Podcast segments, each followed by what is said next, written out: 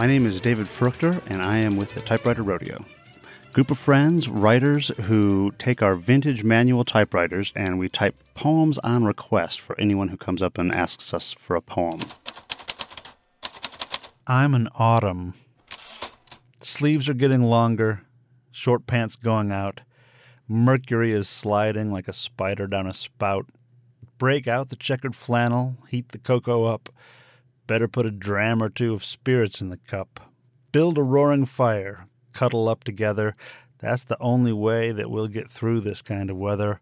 Although I must admit that I do find this season nifty. I know I'll be shivering tonight. It's supposed to get down to fifty. My name is David Fruchter, and I am with the Typewriter Rodeo. You're listening to the Texas Standard.